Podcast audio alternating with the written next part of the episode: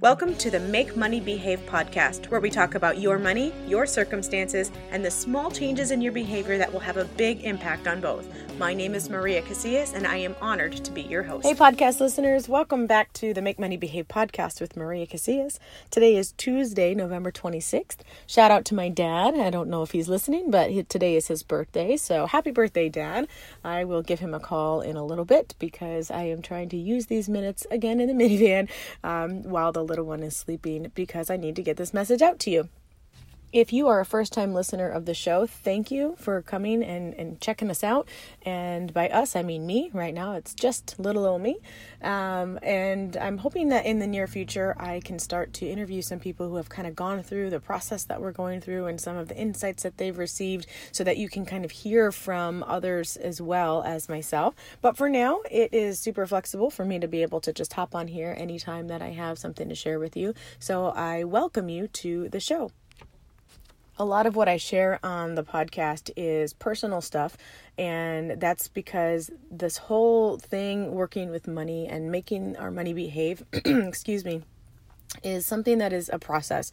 It is not something that happens overnight. There are ebbs and flows, highs and lows, and we just we're in this together and i don't ever want you to think that just because my husband and i were able to have a $130000 turnaround in about four years that we have arrived that we've made it that somehow life no longer throws us lemons right? So i, I bring you along our journey and rather than hiding under a rock and and being like no i can't let people know about all of the real stuff that's going on I'm just very open with you about the, the crap that goes on in our lives and some of the ways that we are tweaking the system that we're using and how I like to use that to help clients get to where they want to go as well. So, welcome again to the show. I appreciate you being here today.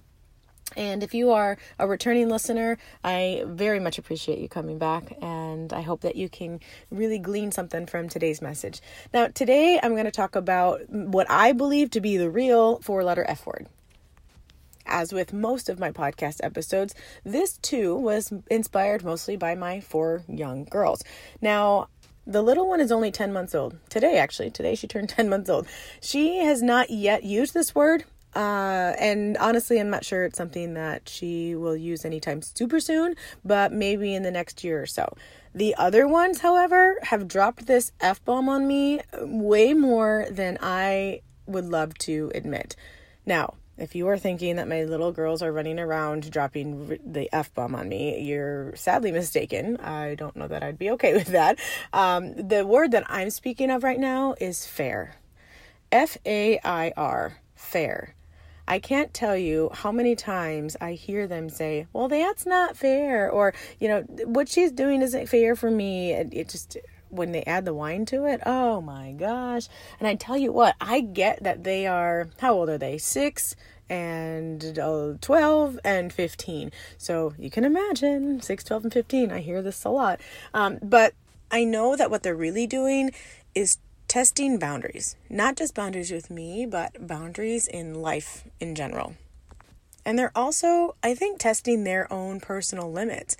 If something seems too difficult for them or they're not wanting to do something, their fallback is, Mom, that's not fair. Quick example that happens all the time in my house is the dishes. If I ask one of the kids to unload the dishwasher because the other one is working on homework, I absolutely will I, I bet my life that I will hear, but that's not fair from my children. And that's really what is what are they saying? They're just saying, I don't want to do the dishes. I want someone else to do the dishes with me and or for me. And so I'm going to use this fair word. I'm going to drop that F bomb on my mom. So today I challenge you. How often are you, whether verbally or just mentally, dropping that F bomb because you are not wanting to do something. Perhaps you need to get up and go to work on a regular basis while someone that you know sits at home collecting a pension. Maybe you weren't even offered a pension and that frustrates you. And so the the quick response to that is that's not fair. Or you fall into the very common trap of the social media illusion. You know what I'm talking about. You're scrolling through Facebook or Insta and you see somebody else is on this lavish vacation while you are stuck at home maybe doing the dishes because your kids weren't doing them for you. And it's very easy to go, that's not fair.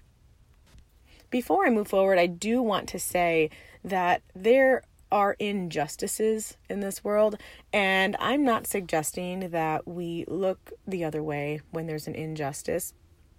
Um, I think what I'm suggesting is that we don't turn everything into an injustice. If you are plagued with the scarcity mindset, and I say plagued on purpose, if you are stuck with this scarcity mindset, then you are going to want to assume the role of a victim in just about every scenario because if you have a scarcity mindset, you are of the belief that there's only so much to go around that you can't create abundance. And so you assume that if you don't get your piece of the pie, that it's going to pass you by and you're never going to have that opportunity again. And so we look if we're if we are in that scarcity mindset, we look at what other people have, at what they do, at what they say, and we say I want a piece of that. That's what I want to do. That was my thing to have. Why did that person get that? I want that. Poor me. I don't have the opportunity to do that. Ultimately, that's not fair. Y'all, I get it because I've done it, right? Anything that I share with you is just as I mentioned a few seconds ago or a couple minutes ago. I share the things that I have learned along the way. And so if I have this insight, it's because I've been down that path. I do the whole victim thing. I've done that before. I, I slip into that once in a while still. But I have to realize that wait a minute, is it really something that's not fair? Is it really an injustice? Or am I just looking at the convenience of becoming a victim right now? Is that just easier for me to sit in that role of victim than it is for me to actually go do something about it? And while I was thinking about this F word, one day I'm like, you know what? I need to talk to my kids about how to find a solution if they think something is not fair for them.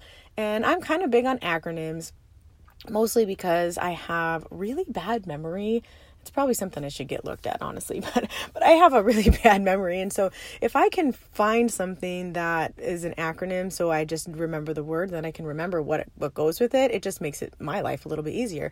So the acronym that came to mind with FAIR, F A I R, is Forge an Internal Resolution. If you think something is not fair, find something within yourself to resolve that problem. I'm going to repeat that acronym for you so that you can really hear it forge an internal resolution.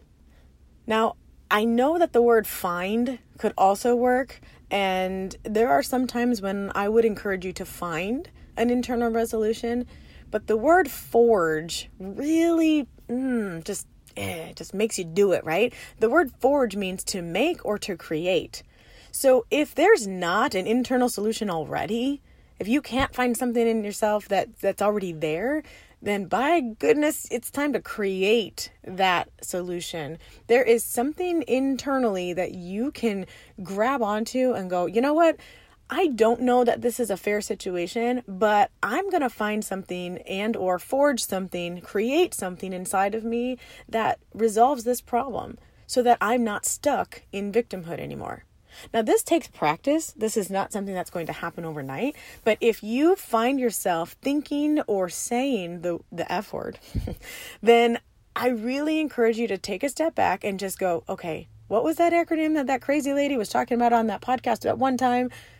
Forge an internal resolution. What can I do to make this different so that I don't have to sit in my own victimhood today? And if you continue to do that, just over and over, even if you just think about it a little bit differently, eventually you're going to be able to pull yourself out of that scarcity mindset and bring yourself into a mindset of abundance where there is enough to go around and you don't need to worry about what that person on insta is doing anymore. You don't need to wonder like oh the, you know my my distant uncle over there he was he was able to get a pension and that's fantastic for him. It doesn't matter anymore because you don't need to sit back and get a pension in order to survive. You need to forge an internal resolution. There's something that you can do to go out and make it fair if you will I'm going to wrap up today's message by going back to what I talk about in the intro of every single podcast episode.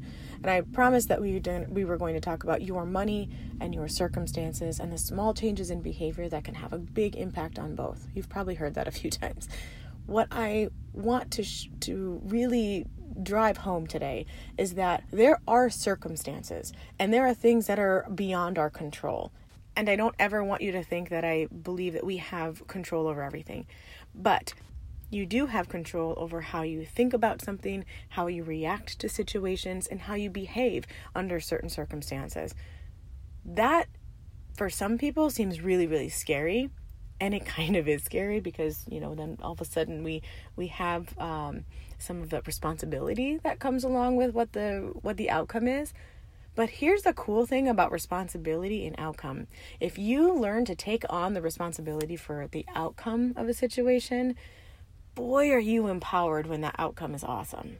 Because you no longer have to hand over the rights to that outcome. It was because of how you thought and how you reacted and how you behaved that that outcome was possible. And when you can do that over and over and over again, one small decision, one small behavior at a time, you will be absolutely amazed at the life that you can create for yourself. Do you need help with that? Do you need some built in accountability? Do you need somebody who can take a step back, look at your big picture, and help you see the different areas where you might be uh, falling into that victimhood mentality do you need someone to help you forge an internal resolution? I can be that somebody for you if you just reach out. Maria at cashinonchange.com is my email. And if you are on Facebook, feel free to find my business page there as well, and that is Cash In on Change. And you can always leave a message there, or you can send me a private message. I'm also on Instagram. I just don't use it very often right now.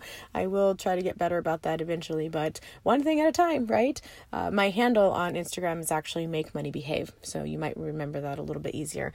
But okay, you guys, I hope that you have a fantastic Tuesday. I do have kids home from school school tomorrow and Thursday, but I am dedicated to jumping on and delivering a, a short message on both of those days. So I will definitely touch base with you soon. As always, thank you for listening. Bye bye.